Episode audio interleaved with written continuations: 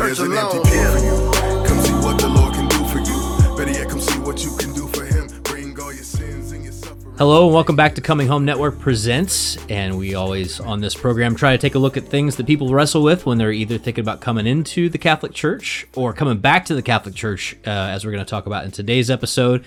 If that's you, if you have any kind of questions at all, uh, be sure to check out our site, chnetwork.org. Uh, we also have an online community where you can plug in and have conversations with all kind of people who've been through the kind of stuff that you're going through right now and would love to just share their own journeys and hear yours. Uh, that's community.chnetwork.org. And of course, if you want to support our work, uh, we would love to um, have your help in the mission. It's chnetwork.org slash donate. I'm Matt Swaim, Director of Outreach for the Coming Home Network, and I'm super excited uh, to have the guys on that we've got on today. We've got Carlos Zamora. Some know him as C2six. Fonzie Pedroza. Some know him as Separate M1nd. Um, these guys are both part of a group called FoundNation, and I'm basically trying to complete my Pokemon deck of FoundNation guys whose uh, conversion stories I've collected. And uh, Carlos, you've told yours on the journey home. So has John Levi, another member of the group. Fonzie, I've not gotten yours yet, so I'm super excited to uh, to hear some of your stories. So welcome, guys. Thank you for having us, Matt. Appreciate it. Yeah, man. Thanks. So the purpose of this episode is. Uh, I know that you hear from all kinds of people. I hear from all kinds of people their objections about you know why they used to be Catholic and they're not Catholic anymore. And I've heard everything from like they disagree with the church to um, they don't like hypocrisy that they see in the church. But I also run into a whole lot of people who feel like they've done too much stuff that they can never be forgiven for. That they'll go back to confession and a priest is going to just yell at them. Um, mm-hmm. They'll walk into mass for the first time in 20 years and everybody's going to know they're like this huge sinner. So hopefully we can knock some of that down a little bit today. Uh, I want to start by getting into kind of the beginnings of your story um, and your beginnings in faith. And I'll start with you, Carlos. Um, okay. All right. What kind of faith were you raised with, and when did you kind of start to to veer off of that? Well, I, I was born and raised Catholic. Born and raised Catholic. I was baptized actually at the same parish that I attend today. So um, I was baptized there at the age of six months, and so um, it wasn't very very long. Maybe I would say probably second, third grade before I started to kind of feel um, kind of distant. I think more so because I kind of felt discriminated against at the church that we were attending at the time. At, at, at the time, it, there weren't a lot, not a lot of minorities there at the church. Uh, we were one of the only families that was a minority family, so I kind of felt that at an early age. So I kind of already, you know, felt myself getting distant and then, you know, come middle school, high school, when I started getting involved in, in kind of street life, gangs, drugs, those types of things, um, that's when I felt myself even starting to get even further than I was previously, right? And so, um, I didn't actually necessarily stop practicing my faith or stop believing, so to say. Just kind of slowly but surely, I just, I just stopped showing up. You know, it's like I didn't stop believing. I still believed in God. I still prayed as best I knew how. But uh, yeah, yeah, just um, I didn't have anybody that was really trying to draw me back, other than my mom at the time, right? So um, yeah, that's that's a, the long story short. Yeah. So Fonzie, I, I don't know, but just bits and pieces of your story from stuff, uh, most of that you've shared in, in lyrics. but uh, for you, um, I mean, it seems to me from from what you shared, you had kind of like a complex because uh, you were born in Mexico, right? Um, and right. and had That's some right. interesting situations, even with like your parents and faith along the way too. So I wonder if you could share a little bit of that and how how that played out in your early life. Sure. Um, so born and raised Catholic. Um, only as far as being a cultural Catholic goes, as a as a Mexican, um, you know, a lot of the times, unfortunately, that just becomes a cultural thing. It's not something that is it's seeped into our lifestyle. You know what I mean? Um, you know, the prayer and going to mass and stuff like that. It just becomes oh something you check off your list and you're done. You know, I was baptized as an infant, and then around nine or ten months old was when uh, we came to join my dad here in the states. He had already been here uh, about a year, And so finally got enough money to come over. Came through the desert and all that, almost died um, from a scorpion bite and ended up in Orange County. Um, and uh, for about 20 something years before I moved here to Houston, lived with my wife. And uh, so growing up, I mean, we hardly really went to church um, up until about maybe late elementary. So maybe about, I was maybe seven, eight, as far as I can remember. Uh, a friend of my mom's, um, or a friend of my parents, they were going to Calvary Chapel and uh, they were inviting them. And then, so we started going there because I do remember going to Sunday school there. Uh, super mega church, you know. Um, and so, yeah, I remember the big hall and all that just vividly because we'd go there every week.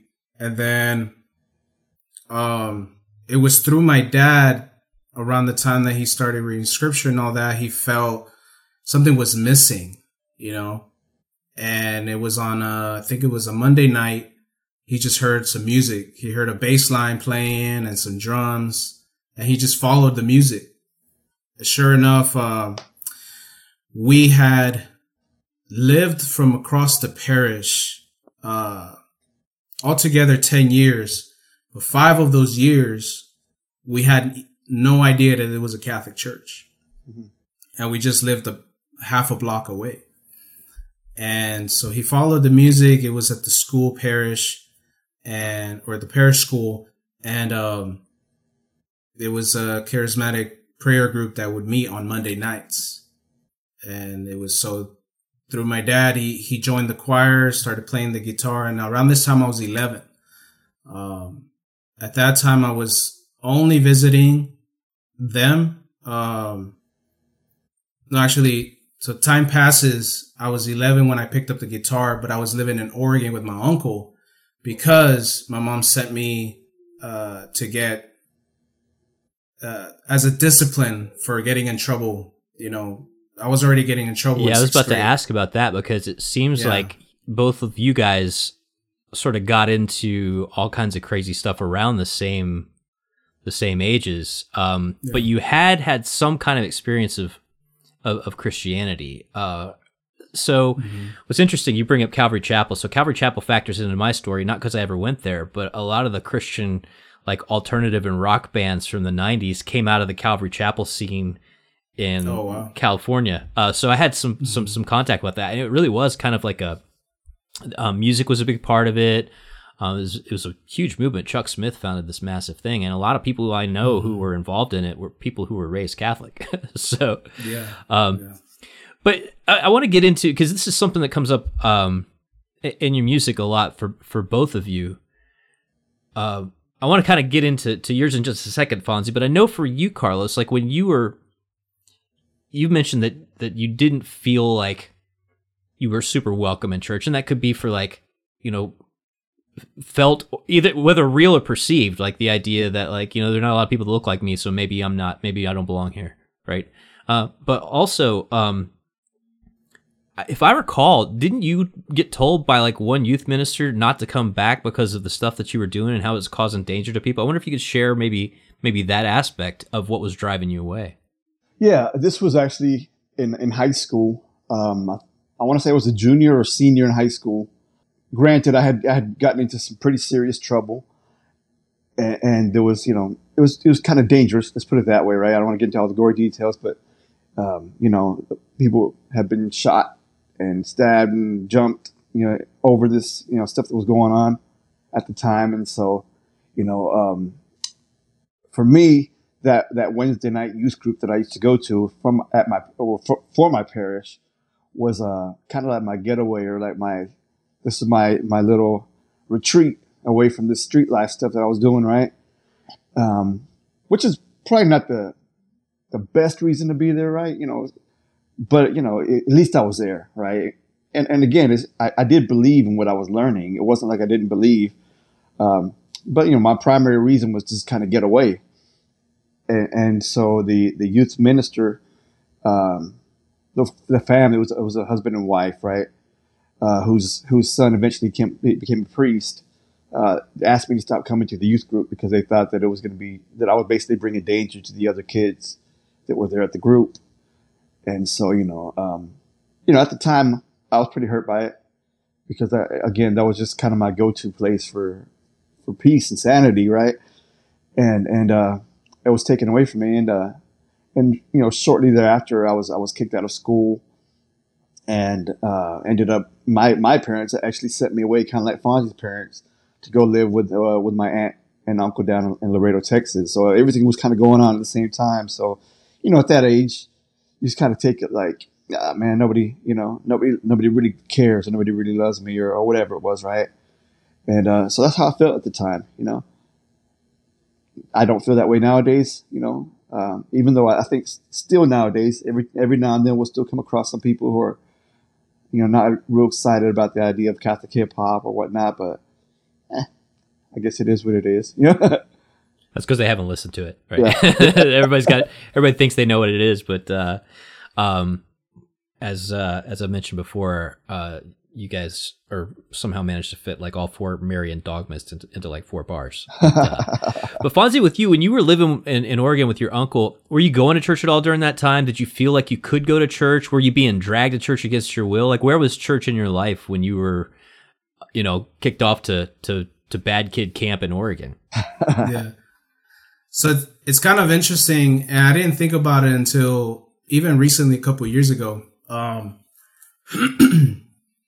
uh, so at the time, my uncle and my aunt. So I went to live with my mom's brother, and um, at that time, he was uh, practicing the faith. He was in the charismatic renewal, um, you know, involved over there in Oregon, and so we were going. We we would go uh, I think it was Thursday nights over there, and and then go to Sunday, uh, Sunday mass, and and eventually I joined I joined the choir there. That's where I was getting my guitar practice, and you know, and so, um, I mean, I wasn't necessarily going against my will, um, but I didn't. It wasn't a tangible thing for me as far as having a like a, a relationship with our Lord at the time, but it was just, you know, well, I mean, this is the world that I'm engulfed in. Uh, you know, I guess this is how maybe everybody believes, right? Um, and so I was just, I was in it, you know, I mean, I wasn't involved in, in their prayer group or anything at all. I was, I was still doing my own thing, but, um, you know, but that was around the time that, um, you know, to kind of be a little bit modest, but you know, I was going through puberty and all that, and so a lot of things were happening, and you know, I was, I was and so I came back home, and um, so now my parents are practicing, and but that was so being with my uncle. There was someone, someone always above me, someone always looking out for me, making sure that I'm always, you know, on top of it. So he was kind of very militaristic. And, but going home, you know, I had a lot of freedom. And I mean, I was recently talking to this with a mom and, and, you know, and that freedom came with a lot of dangers, you know, and so going through what I was going through, you know, and as I say, curiosity kills the cat, you know, and I didn't have anybody to call me out on my stuff. You know, my dad always was always working. My mom was always working, you know, and then when it came time to, um, down to the nitty gritty of, of finding out what was going on in my life, nobody was there to hold me accountable, you know?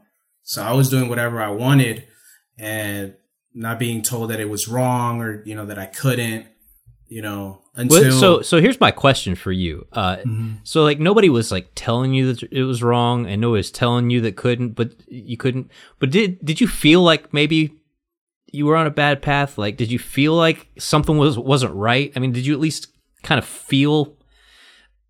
I mean, I feel like there's there's a lot of us who who would pretend like, oh well, there's not a big deal to do this or that or the other. Mm-hmm. I've, I've gone mm-hmm. through all those things, but if I look back and I think about what was really going through my head, I think I knew Yeah. But the stuff I was doing was not it was not good for me. You know, I was wondering what was that like a conflict at all in you? It was because I mean, even though my parents were really around, um, they did instill in us some levels of morality and uh, consciousness as far as you know, good and bad. And so, yeah, I did. I, I did. Recognized that some of the things I was doing was bad. You know, just getting high and and you know being promiscuous, and it's like, well, I don't know. I don't know that I should really be doing these things, but they feel really good, and they nobody's there to stop me, so I'm just gonna keep going. Um, but I do credit uh the ver- the fact that I was more afraid of disappointing my parents with uh as far as drugs go, so I didn't go anything stronger than than marijuana, you know, because I was afraid that my parents would find out and then they'd probably, you know, kick me out of the house or something, you know. So this is going to sound crazy, uh, and I'm not going to get into the full like scope of moral theology on this question. But someone might say, "Well, that's real rich, man." Like you say, I, I didn't want to make my parents really upset, so I didn't do anything harder than marijuana. But that's still that that's an actual like move of conscience in your in your soul, right? Like it's a it's it's you even when you think you've got like no boundaries and and your world's spinning out, like you've made some kind of moral line there. Um, which I don't think people appreciate like how big of a deal that is. Um, moral theologians talk about this kind of stuff all the time. Like, what is the spark? What's the glimmer that's kind of holding you back from like fully destroying destroying yourself? But I want to get to something, Carlos. You said on your journey home episode, and it really struck me. Mhm. Um, and it's along those those same lines where you said something to the effect, and, and there was another guy who said it just a few episodes before you recorded yours, and this I think what stuck with me is that you knew that what you didn't need somebody to tell you that what you were doing was wrong. You did need somebody to tell you that you were loved in spite of all of that. Um, I wonder how important that was to to realize in, in in all the stuff that you were caught up in, like when you finally realized that God loved you where you were. Like what what kind of impact did that make to you, and and how did that really kind of manifest? Like when was it that you really found out that God loved you and that you were worthy of His well, well that you that He loved you, right? Whether or not you were worthy of His love. I mean, I think I've, I could always, you know, in, intellectually say God loves me, right, and not really believe it in my heart, right. It wasn't until uh, um, it's a long story, but there was a gangster rap concert that I, I, was doing at the time, um, in which you know there was fifteen hundred middle school and high school age youth at the event, and I just felt really bad, you know, performing a bunch of very, you know, vulgar, violent, um, you know, gangster rap lyrics in front of, and I was really convicted that night. Uh, and but that feeling that conviction, I guess, and seeing what I was doing in that light, actually, in a weird way, made me feel like you know God loves me. God, I'm actually. And what, what really made me feel like God loved me was I, I that was the first time I actually felt Him tugging at my heart. You know, like there was times where you know I knew things were wrong or I knew I was, but it wasn't like God was tugging at my heart, so to say. He was. I didn't feel it in that way at, at that time, right? That night, though, at that concert, I really did feel like God was like, I could, I could, I could feel God nudging me, saying, "Dude, you know, what are you doing? You know, turn to me already. Don't you get it? I love you. I have something better for you." I'm calling you to so much greater stuff. And, and so that night, um, I, I was just in tears, like for, for what felt like a couple of hours at least. Right. And, uh, I just couldn't stop crying because it was like the first time that I felt like God loved me. And I think it goes a lot deeper. If I was to get, you know, real deep with it, I think I struggled in general with, with the idea of people loving me, you know, uh, and so it, I guess it's not too far fetched that I, that I would have that same sentiment towards God, right? Or, or feeling about God, you know, not loving me because I, I had a pretty kind of, kind of a rough relationship with my dad. Not so to say, um, you know, I love my dad, respect my dad. You know, God bless his soul. He, he's, he's not, no, not with us any longer.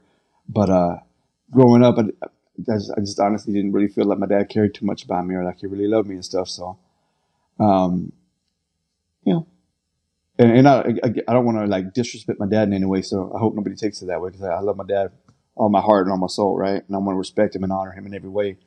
But at the time, I, I felt like my dad didn't love me, and uh, uh, and I had just been through so much suffering, so much pain, you know, throughout my life, my early life, that I just just had a hard time accepting any love from anywhere, let alone God's love, right?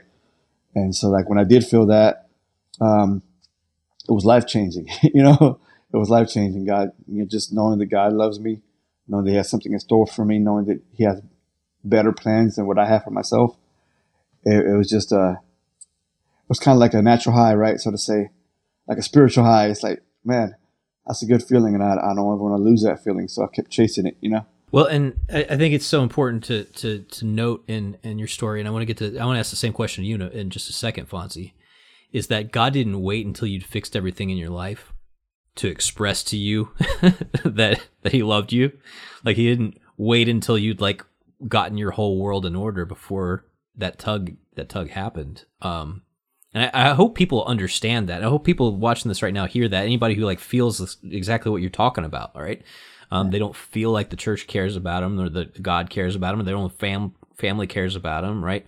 Uh, people in their school, people in their workplace, like, um, you don't have to fix everything for God to love you, right? He loves you like no matter how low you go. So, uh, Fonzie, what was like? I mean, when did you feel that that turn, right? That that uh, that God didn't want you to like keep on walking down this road, um, not because he was mad at you for doing it, but because he loved you too much to see you keep doing it to yourself.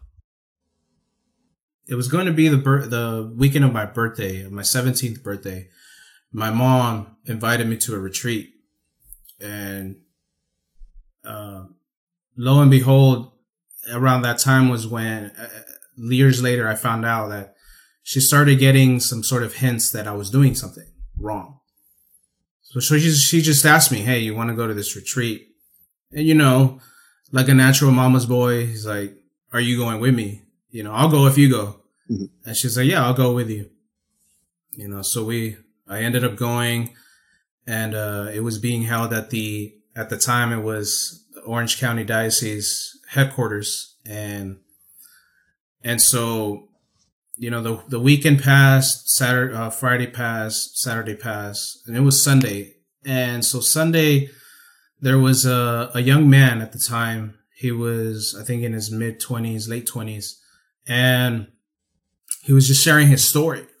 And a lot of it just felt very similar to what I was living at the time, you know, and it just struck at me and I literally I just listened the entire time. I didn't take my eyes off of him.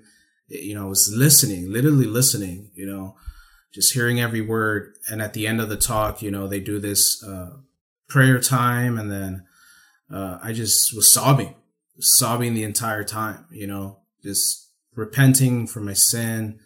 You know, for the things that I did, lying to my parents. You know, and but I mean Unfortunately, that wasn't my come to Jesus moment where I'm going to leave everything and follow him, you know, just like an addict, you know, there was, there was a, uh, regression, you know, I, I, took a few steps back and it, it was about two years. And then afterwards, um, but I recognized because around that time it was almost similar to what Carlos was feeling, you know? It's like, hold on, okay. So you're saying you love me in spite of what I did, you know, in spite of the fact that I was hurting you, that I was in essence re-crucifying you with my sins, you know? It's like, and I couldn't, be- I couldn't believe it. I couldn't fathom the thought that somebody would love me in spite of hurting them and I struggled with that for a couple years. You know, it was always uh, something that I tell my confessor. You know, I just I can't I can't believe that God loves me, even though I've done what I've done. You know. And well, I'm glad you brought up confession, uh, because you know there are people who maybe are like, I want to go back to mass. I'm I'm okay with going back to mass, maybe hiding in the back. I know yeah. what I've done. I'll just sit in the back and just watch or whatever. But the idea of going back to confession to get back in the state that I know I've got to be in to walk mm-hmm. back in that communion line, like that's that's terrifying enough for those of us who go to mass all the time, right? Yeah, it's uh, yeah. it's hard enough for me to get in that line as a guy who goes every week uh, to to mass, you know, and sometimes daily. Uh, but Carlos, when you when you knew you had to go back to confession, and it had been a long time, and there was a lot to talk about, like what what were you? I mean, what did it? What were you feeling knowing that you had to go there and and and being afraid of like maybe what you were gonna have to say like maybe you were gonna like embarrass yourself the priest was not gonna be down with what you had to say like what what was going through your mind as you were trying to prepare to come back to confession because there are probably some people out there right now who are thinking about going back and are just they got a lot on their mind that's maybe keeping them back so when i decided to go back to confession i had already spent two to three years kind of like um filling my mind with with information about about our faith. You know, doing apologetics courses and you know, downloading courses and you know um, just studying and praying. So I knew in my mind the reality of what you know what confession is and what happens at confession. And and I, and I knew that you know when, when the priest says you know absolve you of your sins it's as good as Jesus saying it himself you know? I, I knew that and I was still scared you know to, to go because I was like yeah, but what if he like scolds me, or what if I'm embarrassed, or what if they, you know, what if it's shocking to him some of the stuff that I've done, or what if it's whatever the case is, right? And um, my reversion confession, um, I knew it was going to take some time because I had a lot to get off my chest. It had been many many years since my my previous confession, and so I booked um, a time, you know, off, off the normal schedule for, for confession with my parish uh, priest, um, to, to go and make a confession with him in the evening, like in a weekday. And, and we were there for probably an hour and a half, maybe.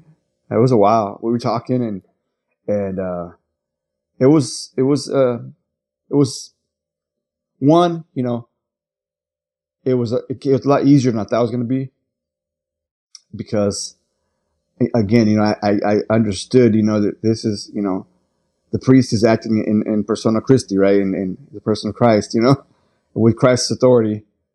To, you know, um,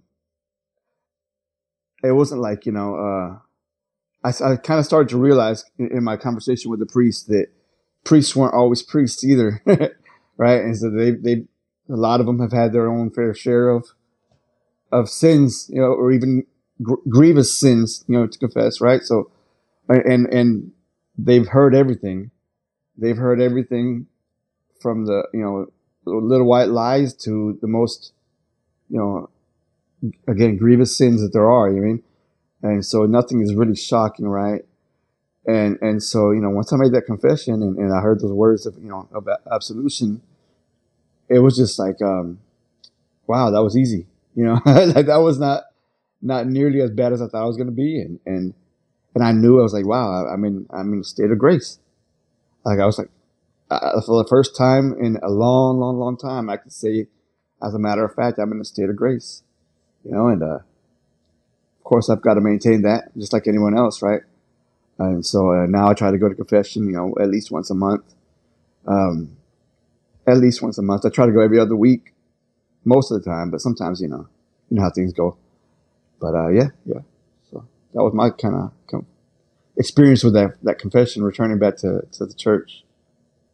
Yeah, Fonzie, it's a little bit different the way you're describing uh, your situation because you know you go to confession and then you you know you're still caught in some stuff that you're trying to shake and and the the the news for anybody who's outside the church and afraid to come back is like all of us who go to confession regularly there's a reason we go it's because we haven't figured this whole thing out yet right mm-hmm. it's because uh, we're all. I mean, I feel like I'm a broken record, right? I feel like I could just like record one of my confessions and replay it the next time I go in. You know, I mean, I feel like that's so. I mean, how can you? What would you say to somebody who's like discouraged, maybe because like they're afraid they're gonna go back to confession and within like 24 hours just mess up on every single thing that they just confessed like all over again uh, because i know that was part of what you just shared was part of your own struggle yeah that was um I mean, Carlos knows about this. You know, I was involved in a relationship for such a long time, and that would literally happen. You know, um, I'd go to confession for falling, and then fall right back, like almost the same day sometimes. You know, and I would just wallow in my misery. You know, I was like, man, I just left confession. You know, I'm supposed to fight. I'm supposed to, you know, and, but it, that's one of the things that uh, years later I came to realize that where we try to, what would be the word?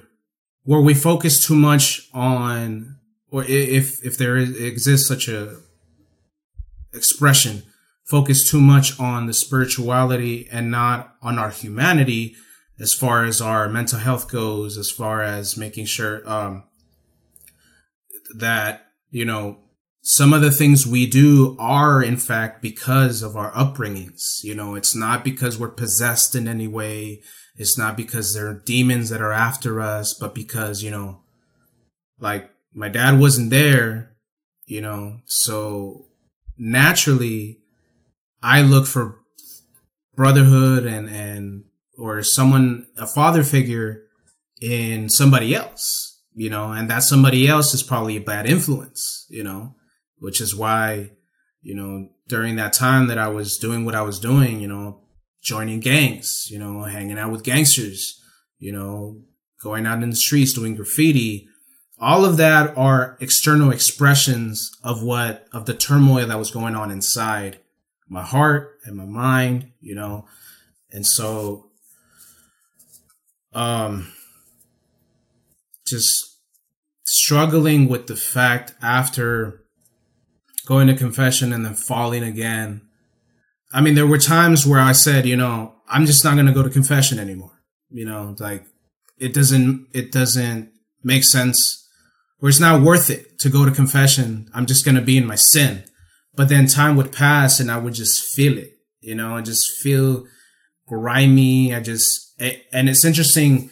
Saint, Saint Augustine, uh, writes that sometimes our sin will begin to, to externalize on, on, on our faces, you know, and I, but I wholeheartedly believe that, you know, sometimes our sin, it'll show up on our face, you know, and so, and it was only by, I mean, you know, the prayers of my, my parents at the time, you know, the prayers of my prayer group, and even, I mean, even my own little moments of grace, as I'd like to say, um, where I would ask Our Lady more than anything. It was through Our Lady because we feel most unworthy to approach our Lord directly.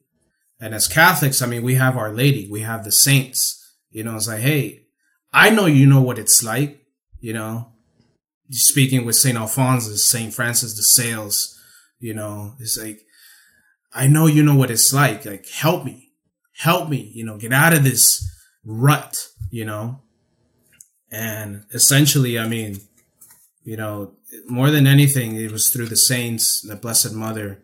You know, uh, there's a priest that says, um, you once you pick up the rosary, you will do one or one of two things. You will either continue praying the rosary and leave your sin, or you will continue to fall in your sin and leave the rosary.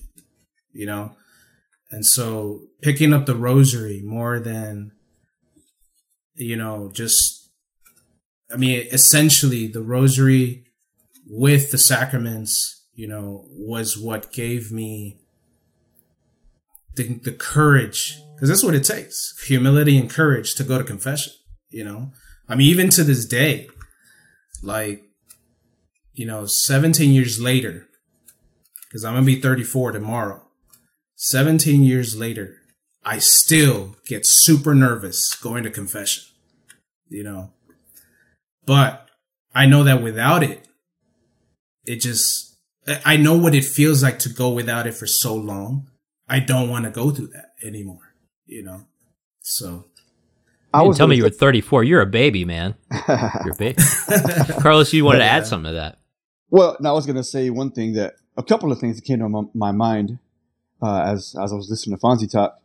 Um, one thing that I, I guess this was a grace in and of itself.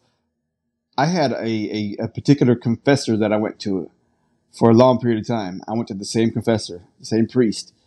In in a sense, I, he was kind of like my spiritual guide for that time in my life. Right, uh, he's passed away now, but uh, he was a great, great priest, great, faithful, and, and wonderful priest. And so he would actually kind of like help me to kind of like um, dig a little deeper as to why I, I, keep falling into the same sins, or or he would challenge me, challenge my thinking, and kind of be like, you know, he would tell me my penance, and he would say, "But I want to challenge you also. I want you to to really kind of dig a little deep in, in yourself and in your life, and figure out what are some of the triggers that make you fall into this sin. You know, what you know, what type, what are you doing when these thoughts come into your mind? What are you doing when you when you're faced with these temptations? You know, how do you react when this temptation pops up? What are you doing to to resist or, or sorry to uh to avoid that moment of temptation? I, I just want to challenge you. So he would challenge me, uh, and that was that's kind of the good thing about having a, a like a regular confessor, like somebody you go to regularly, because they get to know you on, on a little bit more personal level. And I, and I think they, they do have a little bit more um, comfort, and you have a little more comfort in, in discussing things in, in, a little bit more depth and, and, and trying to like really kind of figure out how to maneuver this life sin, right? And so that was one thing I wanted to add to it. And then the other thing was back, uh, I don't mean to go back too far, but thinking back about my reversion, um, I was about 30, 31 or so when I, when I had my reversion, um, which was about 15 years ago, more or less. Yeah, about 15 years ago. And my daughter was seven years old at the time. So I had to set, my daughter was seven at the time. So I remember very, you know, clearly thinking in my mind that I didn't want my daughter growing up having the same, you know, feelings of not being loved that I had growing up, which was part of, I think, which was part of, you know, the reason why I had my reversion. anyway, I think there's there's a lot that went into my reversion, right? It wasn't just that one night at the concert, right? The more and more I kind of think about it, there's more things that kind of like it was all layered up, and so like, um, yeah, just knowing that that night that I was at the concert with all the youth, knowing that my daughter was at home and, and I would have been very angry had somebody else been there talking to my daughter the way I was about to be talking to their kids. You know I mean? And so, you know, and I didn't want my daughter to ever have those feelings of not being loved and not being uh, welcome, not being, you know, whatever it was. And so that was one of the reasons I changed, you know, and, and uh, so, yeah. I, I don't know if that adds to it, but uh, that's what I wanted to say. I mean, that's part of it, man. Like your conversion's for you, but it's never just for you. You know, yeah. it's for. Well, I mean, we're all we're all husbands and fathers here, right? I mean, it's for our whole family. Yeah. Um, yeah. Uh, it's for all. I mean, it's for our whole family here. It's for our family that's gone before us, right? It's for mm. our family that's not yet born, right? It's for, you know, it's it's for. This is, I think, one of the the um the hardest things for for us to to to think about when we get into that headspace where we're just so crushed by our own guilt and sin that we don't even want to seek mercy like you were saying fonzie like where we don't even feel like it's worth it because we don't feel strong enough to to stop doing whatever dumb thing that it is that we're doing like whether it's just you know you're even if it's something like your temper right um it, it, you don't feel strong enough to stop it so you just turn in on yourself but you know, like you're saying, it's it's it's not just us, right? We're, we're not meant to be. I mean, this is part of the problem with a lot of um, the evangelical circumstances I came from. You put it into the me and Jesus zone, right? And that's a lot of pressure. You put yourself into the communion of saints. You put yourself into the body of Christ, right? You put yourself in a parish that's got hundreds of families in it, and suddenly you're in a world where there are people who are all on this journey together, you know, all in this struggle, all in this situation. It's the body of Christ, right? it's not, we're all on the ark you. together. right. Yeah. So, yeah. and that's, that's one of the things, I mean, for the objections that people have, I mean, partly tied into this objection, I, and I, I would love to hear both of your takes on this, is that I'm going to come back to church and I may get right with God in the confessional, but the people in this building, like the people I went to high school with who go to this church, or you know, the my coworkers who go here or my family members, they're going to be like, this guy's not changed, right? Or they're going to pick me out for a fraud. Um, I mean, what would you say to somebody who like that's their fear? They're going to come back and they're going to try, but nobody's going to believe them. Nobody's going to accept them because everybody in that building, or enough, even just a handful of people in that building, know who they really are. Like, what would you say to somebody who that's their that's the reason for not coming back? I think I can start with this one because, um, so a couple years ago, I started. Um, so I left. I wouldn't say left, but I had hit a plateau being in the charismatic renewal. And I felt like you know you can only take so much. I was telling my mom this earlier. Uh, I think you can only take so much noise, and so I was looking for something, and it was one of my through one of my friends that I recognized that the word was I was looking for solemnity. I was looking for something more solemn, something more, you know, uh, meditative, something more, just you know, something more quiet. And that was around the time where I was discerning the priesthood, and you know, came across the Benedictines and then at the t- so I was living in Orange County and I came across the Norbertines. Oh yeah, so uh, I got we have lots and lots of Norbertine friends here, man. Father Sebastian Walsh yeah. is, and a whole bunch of those. Those guys know how to pray. yeah, and get serious so, about it. So at the time, there was a friend of mine who was going with the Norbertines uh, because there was a Norbertine who had founded a a lay fraternity called the Brotherhood of Saint Dismas, and um, so I started going with them. It's so one of the first encounters was, well, I'm gonna pick you up at five in the morning because mass starts at six thirty, you know, and we lived kind of a while away, and so I'm like, uh, okay, fine, you know. So here we are going, and you know, go to mass and so the Norbertines are I are they offer both forms of the mass, the extraordinary and the ordinary. And I mean, this one was uh, the Novus Ordo Mass uh, in Latin with chanting and everything. And that, so that was my first experience with uh, anything as far as tradition goes, you know, or, or traditional. And so, but I was blown away, you know, because at the time I still hadn't gone with the Benedictines yet, you know, in, in Mount Angel. And so, but I was blown away, you know, just the chanting, the reverence in the mass, you know, I was just like, whatever this is, I want more of it, right? So that became my journey. That was around the time I met my wife. You know, she had already experienced the Latin Mass, you know, and so when I moved here to Houston was when I started going to the Latin Mass. I mean, now we live four minutes away from the parish. You know, I mean, Carlos recently visited. He was there. You know, he saw me serve. So now I serve at the Latin Mass. And so to your question, it, it's one of those things. I mean, even to this day, I sometimes struggle with that. Being open to the fact, to, to people to tell them I am a Catholic hip hop artist. The expression, I was, I was talking about this this weekend. We had our festival. I was t- talking to this with a parishioner of mine. Um, you know, and so he, and I tell him there's either one or two of, of expressions when I tell them. It's either, oh, that's nice. Oh, look, there's so and so. I gotta go over there.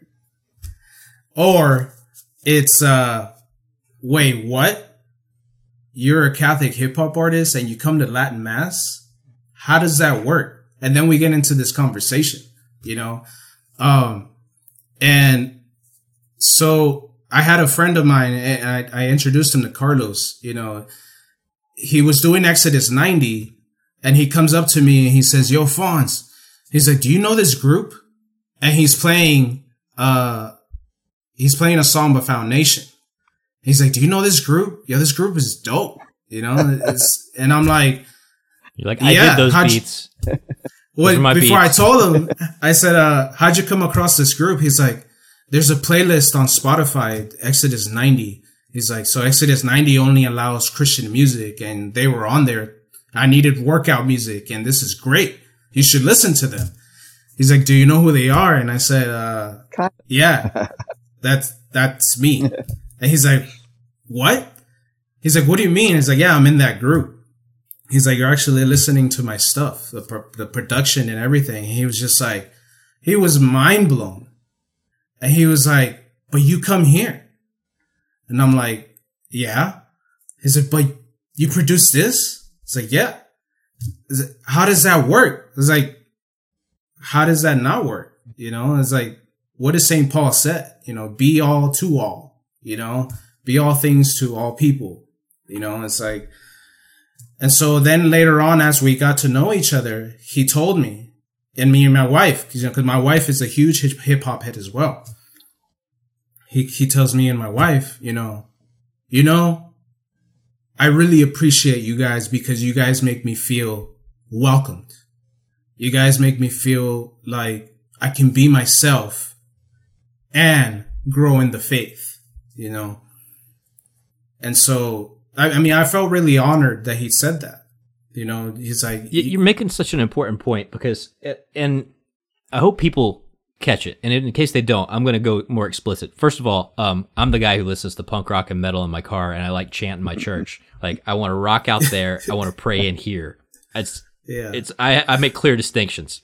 But I think that one of the reasons that people are afraid they're going to come into the church and, and like the guy you're talking to, um, everybody's going to think that they stick out like a sore thumb is because they mm-hmm. they assume that everybody who's a practicing Catholic is like humorless, never sins, is like you know carrying around some holy water to like throw at anybody if like anybody unholy comes around. Like they they feel like we all have it together and they're the only person who doesn't, right? And the fact of the matter is, like we're all made as God made us to be, and we got sins that we got to fight. We got stuff that we love. We got hobbies. We got families. We got.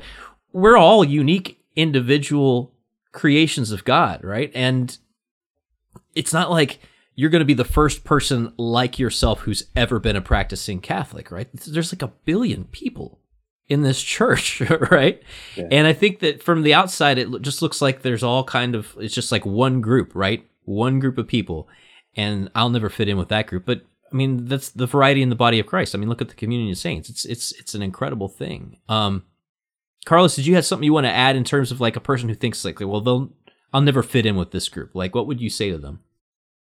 Well, one thing I'd say is if the if the people that are in the church, if there's a specific group of people that, that are actually like that, actually very condescending or very judgmental, there's probably not much you could do to kind of win their approval anyway. You, you know, so I wouldn't worry too much about it. I mean, that's, that's just me speaking, right? Uh, the other thing is that I always tell people I have this feeling that when God brings a particular person or a particular group of people to my mind or to my awareness for whatever reason, that that's kind of a sign from God that He's asking me to pray for those people. I don't know whether or not that's true. Um, maybe I'm giving myself too much credit, right? But I feel like sometimes God's like, look, uh, you know, I want you to pray for this group of people. You know, that you might not like them, you know, might not care too much about what they're doing or what they're saying. I want you to pray for them though. And for me, I take that as a challenge to, to kind of increase in holiness, so to say, right? Um, you know, praying for people that, that, you know, sometimes maybe wouldn't do the same for me in return, right?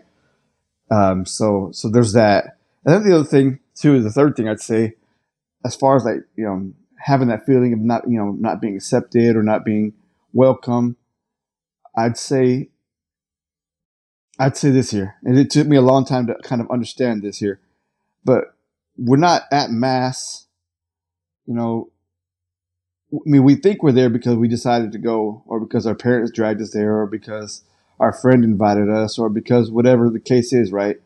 The reality is we're there because we were called there by God. We were drawn there by God, by the Holy Spirit. He used whatever, whatever he had to use to get us there, but he's the one that called us there. So it's his house. he's the one that gets to determine whether or not you're welcome or not.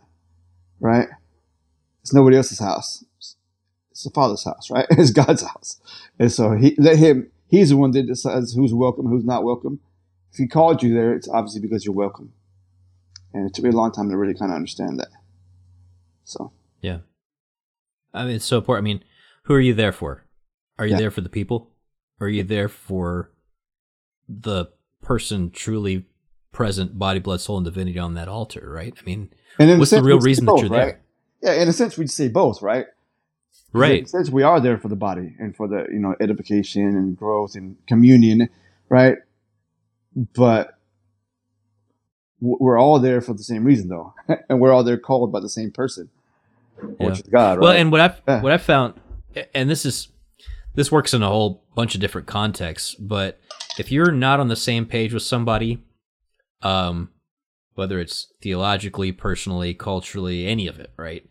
Um, focus on Christ, right? Because the closer each of you get to Christ, the Mhm. closer you'll get to one another, right? And that's how the triangle kind of folds. But um, I wanted to ask one other, one last question, um, because both of you brought up, uh, you know, coming from Latino families where there's like a big, strong cultural uh, Catholicism push, but not everybody is necessarily all completely dialed in on on what it's all about. This happens in like there are like so many cultures that have this going on, right? The Irish have this going on in spades, right? There's there's just like a bunch of different cultures where it's built in for everybody to kind of like act and be and think and talk Catholic and use Catholic images, but but not necessarily have that like really be something that's that's like really in them. Um, what would you say to anybody who's got all those trappings, all those images, um, that's part of their upbringing, that's part of their culture, right? To encourage them to to have it be in here and not just like out here. Um, Fonzie, what would what would you say to that? Yeah, it's a constant conversation. I mean, I'm saying this because you got Guadalupe uh, in in your background Yeah. right now. I don't know if the, Yeah, the podcast I mean- people can see her, but she's oh, oh Carlos is shifting the camera. She's on two of my screens now. Hey, I mean, there it. I'm, I'm thinking about. I'm thinking about one of my sisters who's unfortunately, you know, away from the faith, but she continues to use the imagery, right? And one of the things that I constantly tell her is, you know, you know, that image that you're using, like, she's waiting for you. You know, she's waiting for you to talk to her so you can talk to her. You know, she's waiting to hear from you. And I mean, she hears your cries, she hears your, your thoughts when, you know, you're asking for help internally, even though you, you may not be telling her specifically, you know. Um, but she's real and she wants to lead you to her son, you know, because more importantly, she wants the salvation of your soul. She wants you to have exactly what Jesus wants you to have, and that's life and life in abundance, you know, all that that entails, you know, and so, I mean, the imagery just i mean it, it's it's to draw us you know? That's why the church throughout the centuries has always used art you know? Because it's a means to to grab our attention. It's like wow look how amazing and beautiful that is you know and in the same way we'll always use it to call our attention to a life of grace, you know? And I mean, that's, so that's something that I always tell my sister and that's something that I'll always tell everybody, you know? Um, it's like that image right there, you know, could be of a saint, could be of our Lord, it could be of our Lady, you know? They're waiting for you. They're waiting for you to talk to them, you know? Don't be afraid to, like, just let them know what you feel, whether you're angry, whether you're upset, whether you're, you're, you know, sad, it's like they're just waiting for you to talk to them, you know, talk to them. Yeah, I I was in uh, RCIA this week, and one of the guys was telling a story, a, a joke he heard about a um, these people were visiting this convent, and they saw this nun outside this convent, and she was off in the garden yelling and throwing her shoe and you know whatever. And the guy was like, "What's that? What's that nun doing over there?" And one of the other nuns said, "Well, she's just praying." Right? like, you know, it's God's not afraid of our anger, right? At least we're talking to him, right? If we're expressing that in prayer, at least we're talking to him. Um, but Carlos, you wanted to add something. Um, well, you know, the, with, as far as like the imagery, I guess I want to make sure I understand the question correctly. So you're trying to basically wondering how we kind of incorporate the imagery into get it beyond just like a cultural thing, right? And that's a, a to make it like a personal, a personal thing. You know, I think it's always been my experience that when you when you challenge people, they usually will kind of meet and exceed your expectations, right? So I was like to just kind of challenge people as to what the imagery really is and where does it come from? What does it mean? You know, why do you have reverence for it? You know, if you know, um, is it really only just a cultural thing, or or do you have some sort of reverence for it? And I think most people will kind of figure out that they do have some sort of reverence for those images, right? Um, you know, um, I think I've used this example before with you in, in, the past, but you know, just one example from my background. If, if you drive into like a Mexican barrio or you know, kind of Mexican ghetto area, right? You might see, you know, gang graffiti or, or, or tagger graffiti tagged out and you know being disrespectful and whatnot. But if there's a, a, mural of, of Our Lady or a mural of our Lord or a mural of the Holy Spirit or anything like that, they don't touch those images. They're they're left untouched, and everything else around it is still marked out, right? But they they don't touch those images, and and I was like, if it's only just a cultural thing, then why was there that that reverence? You know, to say I need to have at least enough reverence to leave that that holy image alone, right? Um, this is this goes back to when Fonzie was like, "I'm only going to smoke weed. I'm not going to go anything farther." Exactly. right? Drawing that moral line, it's something, right? It's something to hold on to. That's a ray of light. That's a ray of light, right? And uh, you know, I think Pope Francis was the one that said it. You know, we instead of kind of beating people down over their sins and whatnot, we got to find those rays of light and help to nourish them and bring more to fruition.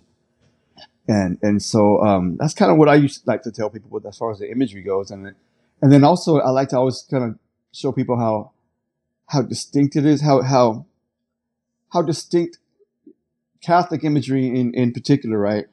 Um, I guess Christian imagery in general, but you know specifically Catholic imagery, I'll say it it sets us apart from the world. You know, what I mean, you can't if you're watching a movie and they want to portray something you know Christian, they always put Catholic imagery because if they don't pick Catholic imagery, you can't tell it apart from the from the rest of the world or you, you can't tell if you're just at some some guy's office is wearing a uh, a suit, even though it's the pastor, right?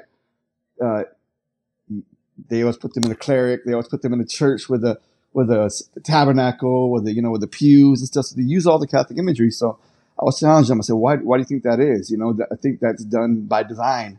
You know, by design. And who do you think that designer is? You know, that designer is our Lord Himself, right? The Holy Spirit. And so I, I challenge people that way also. And then knowing that people have this kind of maybe um, maybe you know they don't realize it, but knowing that they do have this underlying reverence, I always tell people, look, if you don't if you don't believe me, you know, if you're if, let's just say for example, if you're having problems looking at things on your phone that you shouldn't be looking at, right? I think we know what I'm talking about, right? Try try putting a screensaver of, of Our Lady on your phone and see how much more difficult it is to do it. You know, like, you know, and then they'll kind of slowly but surely see that, you know what, you're right. Yeah, that, that is difficult, you know, and, and I don't know why it's difficult because I thought it was just a cultural thing. I, but I guess, and, and I never realized that I do hold a, a, special reverence for these images and stuff like that. So just kind of like to help them see the, the value of the imagery uh, for what it is by kind of like, you know, just kind of opening their eyes to the, to the graces, I guess, that are that are in the imagery, they're behind the imagery. Yeah. Yeah. I say I feel like JonMarc Grodi would be awesome in this conversation because he would get into all the philosophy of how like a culture is actually everybody thinks it's on the surface, but it, it became a culture because it's in your bones, right? Somehow it's in your bones. This is actually kind of how the mass works too, right? Like you may not understand everything about the mass. There's little old ladies who've been going to mass for 80 years who couldn't tell you like what all the pieces are, but it's in their bones, man. It's in their it's in their bones. This is part of who they are. Um, this has been an awesome conversation, and I hope if anybody's out there listening, and for whatever reason, maybe they had some faith as a kid, maybe they got into stuff that they didn't that they're not proud of. Um, maybe they feel that tug on their heart, like you were talking about, Carlos. Um, maybe they're afraid they'll mess up again even after they come back, like you were talking about, Fonzie. Whatever the reason, don't be afraid. Come back, come check it out. Uh, come sit in the back if you have to. Don't be afraid to come back to confession. I just want to put that out there and put the invitation and the welcome uh, because you're looking at three sinners right here, and there's a whole parish full of them down the street from wherever you live. So none of us are any better than you.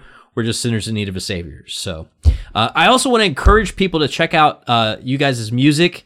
Um, FoundNation Family is uh, linked at uh, the show notes here. You guys have got a ton of awesome stuff. Every single guy in your group has got an awesome story, and I'm going to tell them all before before I'm through. I'm going to Nice. get you all on, but uh, but Fonzie, Carlos, thank you so much for accepting the invitation. Really appreciate it, and and hopefully people hear uh, hear the sincerity and, and truth, and and uh, take you guys up on your offer to come back. Anytime, man. Anytime. Yeah. Honor. And thank you for checking us out on this episode of CH Network Presents. I'm Matt Swaim, and we'll talk to you again next time around. Lord, I hit a rough patch in my hard times. Glad I didn't wind up in them chalk lines. Should have been dead at least three or four times. Running with them killers with them dang Glock nines. I was lost at sea and had no direction. The fate was passed to me, but there was an interception. I didn't know what to think. All I knew was I was suffering. And the lack of people caring really troubled me. There was no love, the attitude was more light. Don't let the doorknob hit you in the backside. But despite that, my search for truth brought me home. Cause the whole truth is found in his church There's an empty alone. pew for you. Come see what the Lord can do for you. Better yet, come see what you can do for Him. Bring all your sins and your suffering, pain and the struggling. He's faithful, He keeps His covenant. There's an empty pew for you. Come see what the Lord can do for you. Better yet, come see what you can do for Him. Bring all your sins and your suffering,